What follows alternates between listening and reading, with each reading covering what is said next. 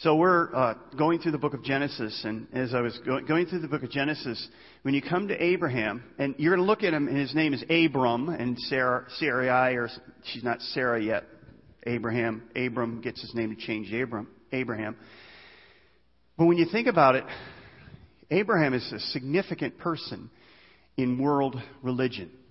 Did you know that the majority of the population of the world, the three major religions, Christianity, Islam, and Judaism, all look to Abraham as their father?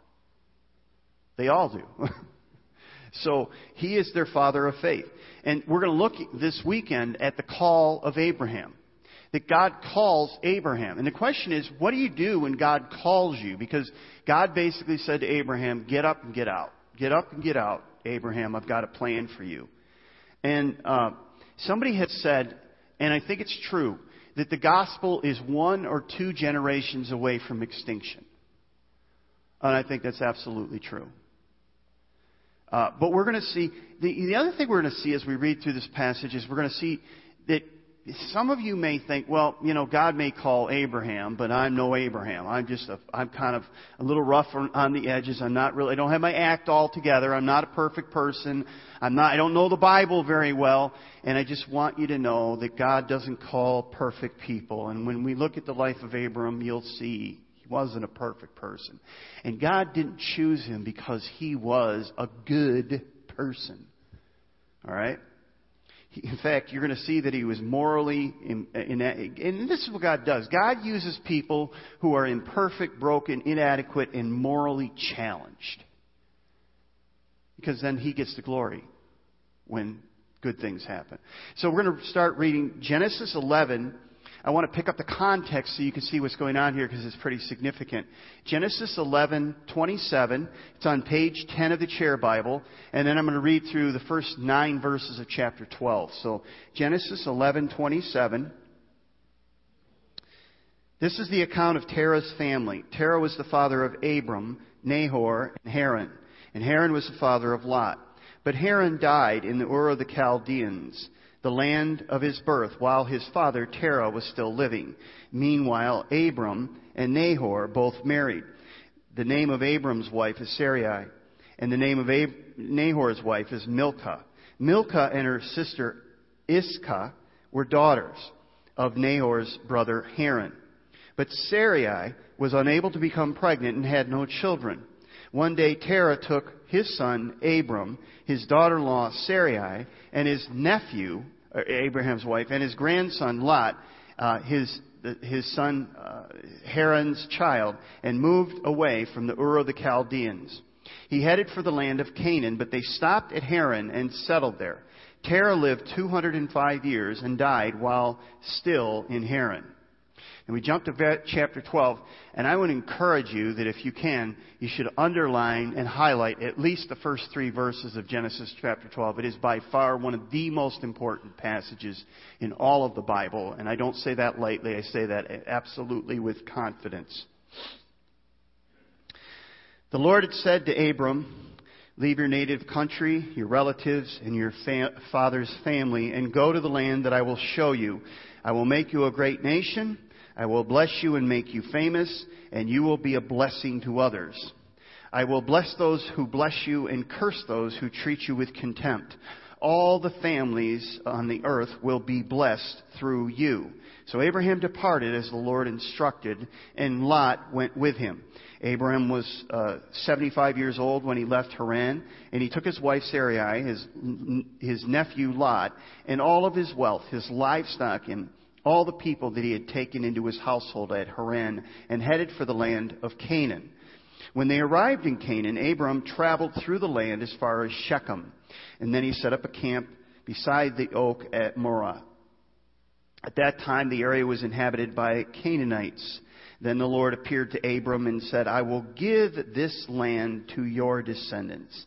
And Abraham, or Abram, built an altar there and dedicated it to the Lord who appeared to him. After that, Abram traveled south and set up a camp in the hill country with Bethel to the west and Ai to the east. There he built an altar and dedicated it to the Lord, and he worshiped the Lord. Then Abram continued traveling south by stages toward the Negev. Now there's a problem here. There's an impending problem here, and that's why I began to read chapter 11. As we read through Genesis 1 through 11, we see that there's this, this problem that God creates a perfect environment and then immediately sin falls in. We see the flood, and then Noah basically has got a new start, but things go wrong very quickly. The point is, human history is coming to a spiritual dead end. And so as we move through Genesis 1:11, we see uh, that things are going bad quickly. In Genesis 4:25, we see Seth. He's a godly son of a single family tree, and Seth called on the name of the Lord. Genesis 4:26 says this: When Seth grew up, he had a son and named him Enosh. At that time, people first began to worship the Lord by name. So there was a knowledge of the true God going on at this time. And it was being passed on and preserved by the line, the family of Seth. Okay? Now when we come to Terah and his people, we see that his name points to the moon god. So, the, so what he's saying, and this is a descendant of Seth.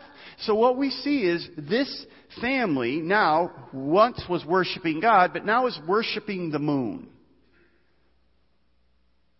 Joshua gives a commentary on that. Now, Joshua is a later book, and it, it looks back to the book of Genesis, and it says this Joshua 24 2. Joshua said to the people, This is what the Lord, the God of Israel, says. Long ago, your ancestors, including Terah, the father of Abraham and Nahor, lived beyond the Euphrates River and they worshiped other gods. So there's a spiritual problem. This spiritual ember, the spiritual spark, the fire, is going out. And it is in danger of being lost. There's another problem, and that's why we read this uh, passage in 11, is Sarah is barren. The, the, the family of promise is barren. The last family knowing God is in danger of ending physically and spiritually. So the question is, what is God going to do? What is God going to do? How is He going to keep the spark, the ember going? There's no foreseeable future for the spiritual hope of the human race. But see, here's the thing God always has a plan, God always has a way of working His will out, His perfect will out. And that's where we see the gracious call of God. God speaks to Abram, and hope begins again. That's why Genesis 1, uh, 12, 1 through 3 is so important because God speaks to Abram and he, and he basically says, Hope is, is alive. Hope is, is, I'm going to kindle that ember. I'm going to kindle that flame. Now, Abram was in a good family, but apart from God, he was spiritually dead. And here's the point God calls, and not just Abram, but God calls us out to live, to life. God calls us out to life, okay? God, God's call is powerful and it's gracious. Now, I want to, I want to, uh, and you don't know this yet, but you'll see this as we study Abram and Abraham. Um, Abraham doesn't get the call because he's a particularly moral or good guy. In fact, you're going to see him making compromises. He's going to say, uh, when he's in a foreign kingdom, he's going to say, "Tell everybody you're my sister because I'm afraid they'll kill me." You know, I mean, he, he does all sorts of of, of he's there's some morally uh, questionable and sketchy things that he does. But God's call isn't based upon his goodness or his worthiness. It's solely based on grace.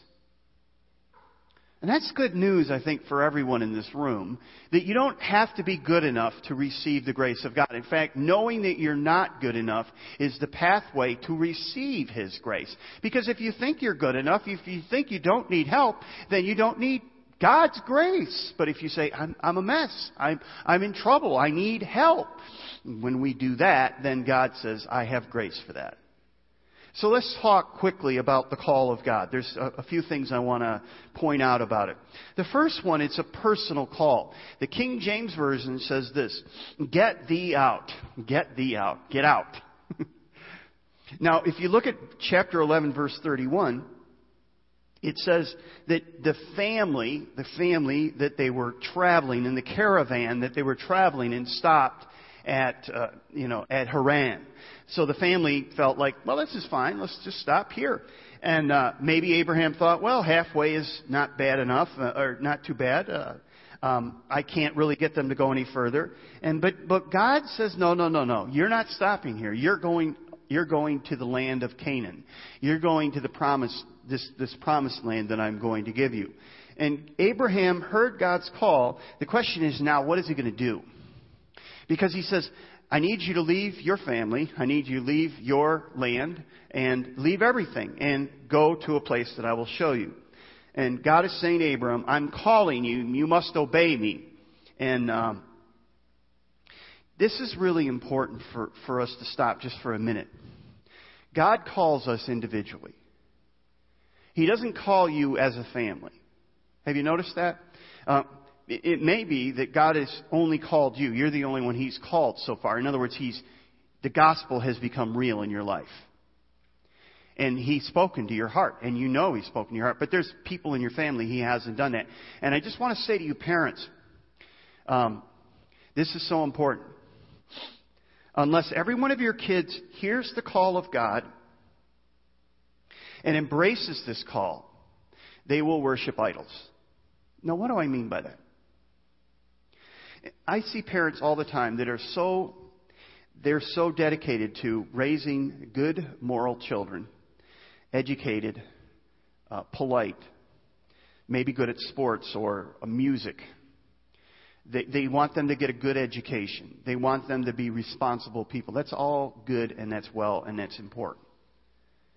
But I also see sometimes that these parents overlook probably the most important thing that they could ever do is do my children have a heart for God? Do my children know the Savior of the world? Do they know the Creator of the world? Do they call Him Father? Is it their faith and not my faith? Because think about this. This affects everything in your life. Your spiritual faith in God and your, your belief system in God affects every decision. It affects you morally. It's, it affects you ethically. It affects you in your course of your life and how you live your life. It, it affects every part of your life. And yet parents are, are so, you know, I want them to be good at this and I want them to be successful here and I want, and as long, but here's the thing. One day they're going to die. We all are. And if they don't know Jesus, doesn't matter how good of a life they lived. Doesn't matter how moral they of a life they doesn't matter how successful they were. Doesn't matter whether they could play an instrument or sing like a like an angel. It doesn't matter whether they were a world class athlete. It doesn't matter if they don't know the Lord. They're lost. And and here's the other part of it is if if they don't know who to worship, they'll worship anything. For instance, They'll worship their careers. They'll worship recognition. They'll worship materialism. They'll worship family. Those are, nothing's wrong with having a career. A career is a good thing. But for some men, it's everything. It's the only thing. It's the thing. And when they get fired or they lose their job or their career goes down, they go, Who am I? What am I doing? What's my life all about? Or mothers, you, you, you, you throw yourselves into raising your children. Good thing. Family's a good thing. But then your family grows up. And they go off, and then we're a mobile society. They move away, and you don't see them anymore. Go, what's my life all about now? They're gone. What's life?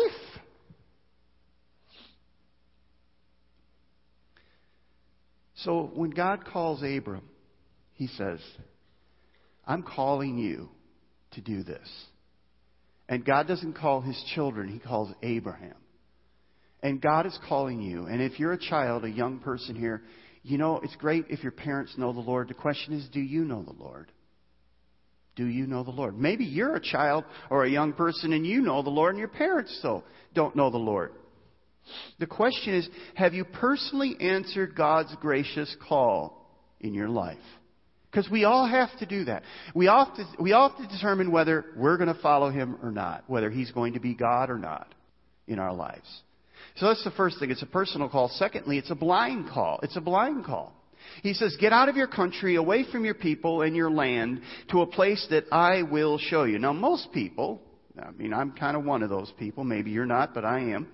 Some people want, I want God to kind of document his call okay, what do you want me to do? Where do you want me to go? Is there a map? Is there a layout? Is there a blueprint? How long am I going to be there? How much is it going to cost? Got to know all of those. I'll tell you what. Get me a, a, a little portfolio with all the, the plan in there. I'll consider it prayerfully, and then I'll get back to you, God, about whether it fits into my life. Right? And, and some, some of us are like that. But you know, don't you see that if God shows you everything beforehand, you're not giving up your will to Him? Can you imagine going into basic training? Now, I've never been in basic training, but some of you have. I've seen depictions of it in movies and stuff. But can you imagine if you are in the first day of basic training and the sergeant, the drill sergeant basically says to you, you're all standing out there and he says, I want you to run five miles with full gear in the rain or in the heat. And you go, yeah, no, that's not going to work for me today. It's it's a little wet or it's a little hot, and you know, it, maybe if I had some gym equipment on, I could run a couple miles. But five is a long way, Sarge. And he would say, "Give me twenty. No, that's too many. I think I could do ten. Give me forty. No, no, no, you're going the wrong way. And what are they doing there? What's the sergeant doing there? What he's trying to do is break your will. He's trying to say, you need to follow orders. You need to follow me. You need to be able to follow orders so that when somebody gives you an order on the battlefield, you don't think about it and question it and consider it. You just do it. You give your will up. God does a lot of this to Abram. The first thing he says is leave your family, leave all that's familiar, leave your land, and go to a place. And Abraham says, Where? And he says, I'll show you, right? And then he says to, and we'll see this down the road, he says to Abraham, he says, You're going to have a son. You're going to have a son. I'm going to give you a son. And uh, he's going to be the son of promise. And Abraham says, When? And by the way, as we read through this, he's going to say when, when, when, when, when. Because the promise is there. He says, essentially in Genesis 3, the passage read, he says, you're going to have more, more children, more descendants than you can count. You won't be able to count them. And Abraham says, okay, uh, don't have one yet. When's that one coming? Kind of need that first son to make things kind of roll along here. It's not happening. And they're, you know, they're literally in their 99 they're still waiting for a son. And so God says, I'm going to give you a son. In fact, I'm going to give you mil- you know, I'm going to give you millions of descendants. And he goes, when? And God says, I'll show you when. And then he finally gets his son. And God says, I want you to take the son and I want you to offer him as a sacrifice to me. And say, Abraham says, why? He says, I'll show you why. You see, Abraham left not knowing where he was headed. Are you willing to answer God's active blind call in your life? See, God is saying to you, He may be saying to you right now, you know what you need to do. You know what I've called you to do. Now go do it. And you say, well, I don't have a blueprint. I don't have a plan. And God says, I'm not going to, I'll show you when you need to know it. I'll show you. The third thing is it's an active call. He says, I will bless you so that you can be a blessing to others.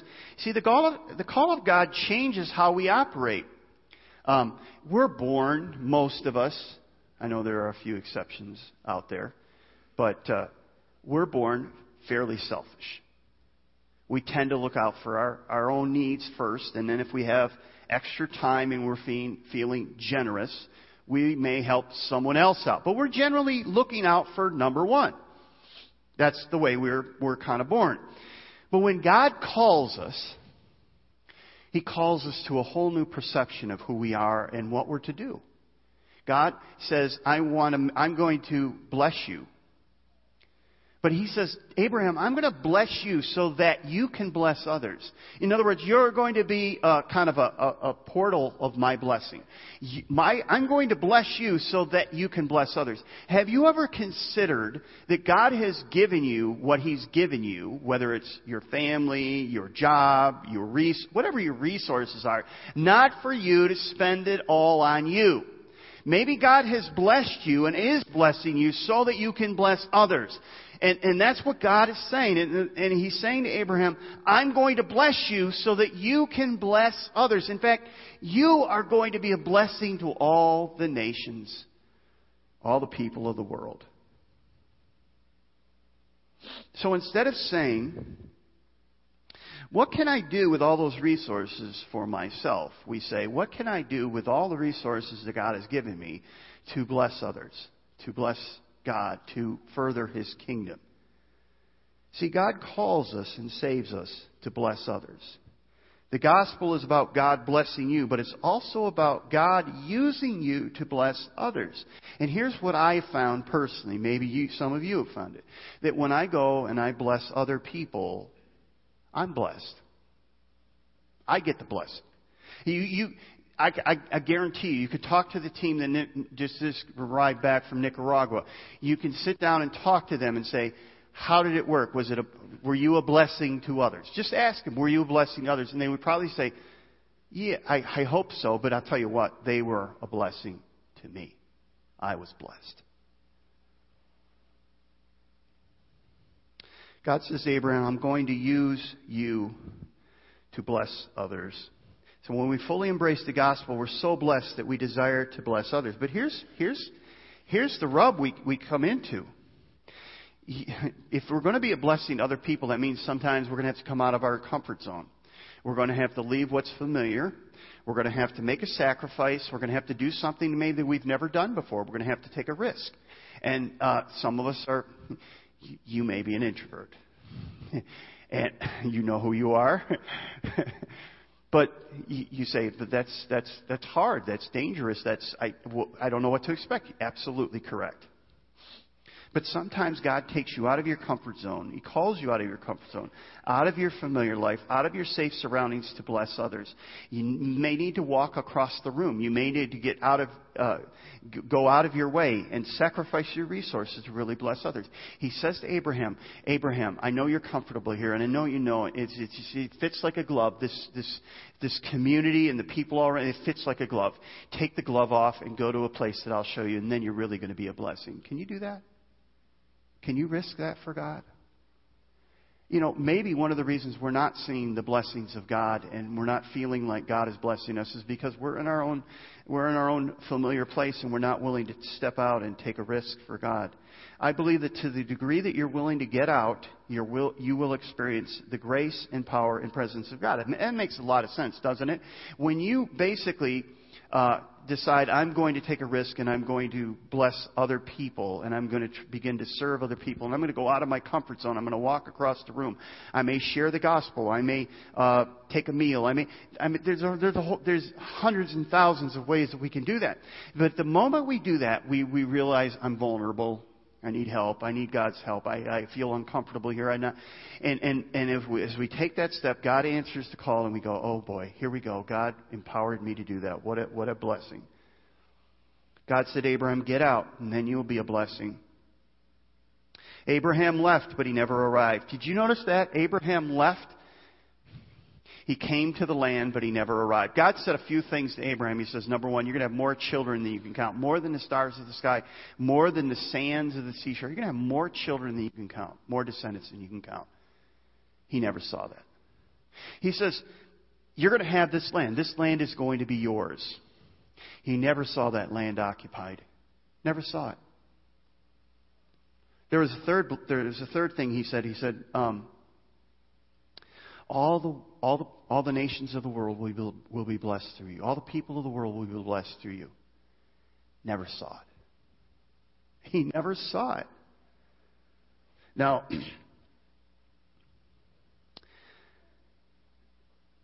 we see we see it.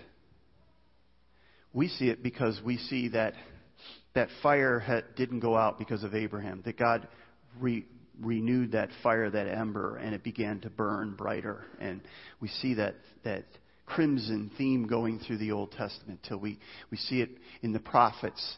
We see it in the New Testament where John says, Behold the Lamb of God who takes away the sins of the world. We see it in Jesus who lived the perfect life, lived the life we should have lived and died the death we should have died in.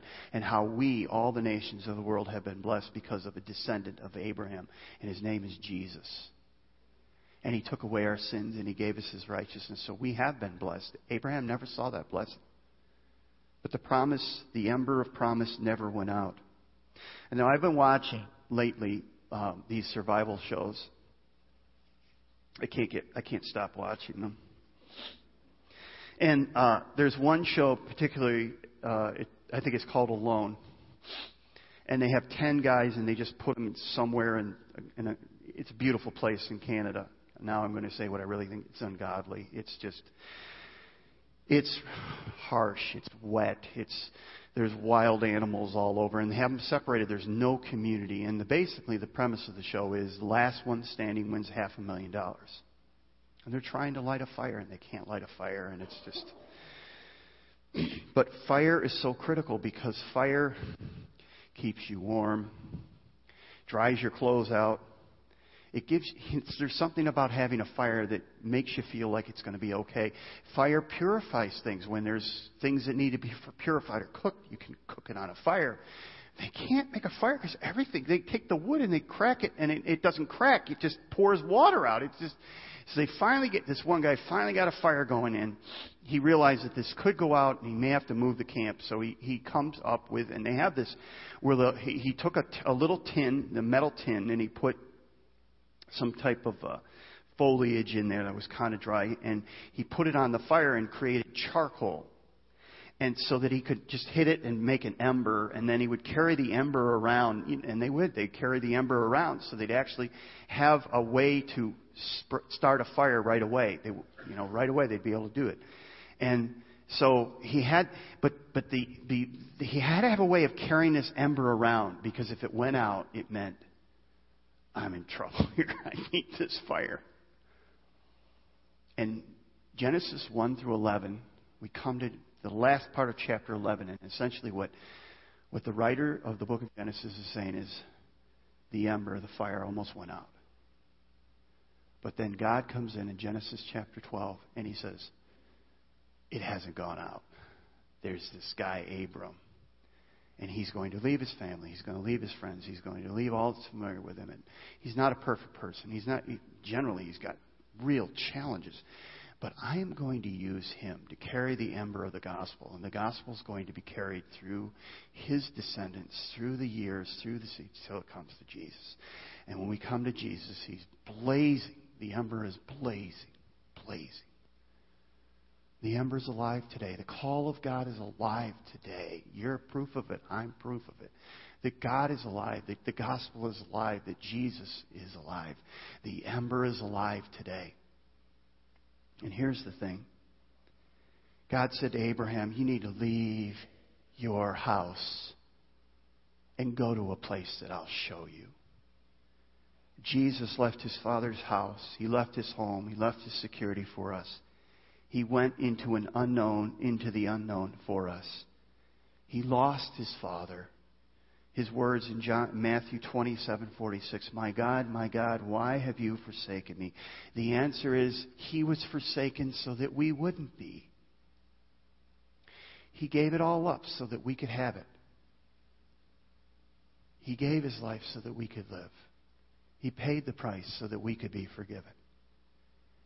So the question is, have you found the blessing of Abraham? Have you found Jesus? Has God's call come to your life and have how have you responded to it? Are you responding, well, well someday I should, or I don't know what I think about all this? I just want to say to you, the only hope that you have beyond the grave is when the call of God comes to you. You say, not, I deserve it, I've earned it, I'm trying my best, I'm doing no, no, no. You, you, you come to Him and say, Help. I need your help so bad. And when you cry out to Him for help, His grace comes in. Have you done that? Have you said, I'm, I'm this is, I'm, I'm not, you may say, well, I'm not a very good person. I'm, I'm, I'm not, a, I've got issues. Absolutely. So did Abraham. The call doesn't depend upon how good you are. It depends on God's grace. God's grace comes to people who are broken and hurting and immorally challenged and not there and haven't arrived and they know it and they say, I need help. And as a little child says sometimes to their mom, Mom, I need help. And the mom says, Okay, dear, I'll help you. Have you ever done that? Have you ever said, God, I need you. I need your help. I need Jesus. Those who call upon the name of the Lord shall be saved. Those of you that have the ember, it's not for us to keep to ourselves. It's to share it. I don't know how or why God does, chooses to do that. But God says, I want you to take the ember that you have and I want you to bring it to other people's because then it will light their lives up and will light their families up and it will change everything forever. May God help us to be part of that effort, taking the promise to a new generation. Would you stand with me? Let's pray. So, Father, just uh, thank you for your word. Thank you for the encouragement we get f- from it. And thank you that the ember of the gospel has not gone out. It is alive and well today. It may be that there are some here today that have heard your call and they haven't yet responded. I pray today would be the day that they would call out to Jesus and say, Jesus, would you come into my life and f- save me from my sin? And I thank you, Father, that when they do that, you will, and they will be forgiven, and they will find life eternal. For those of us, Father, who have been forgiven, who have responded to the call, May we be, maybe we've become too comfortable with our surroundings and we haven't taken the ember to those who are living in darkness and fear and frustration. May we take the gospel ember with us, the hope of the gospel with us, uh, so that they can hear the gospel and respond to the call of God in their lives. Use us, Father, we pray this in Jesus' name. Amen.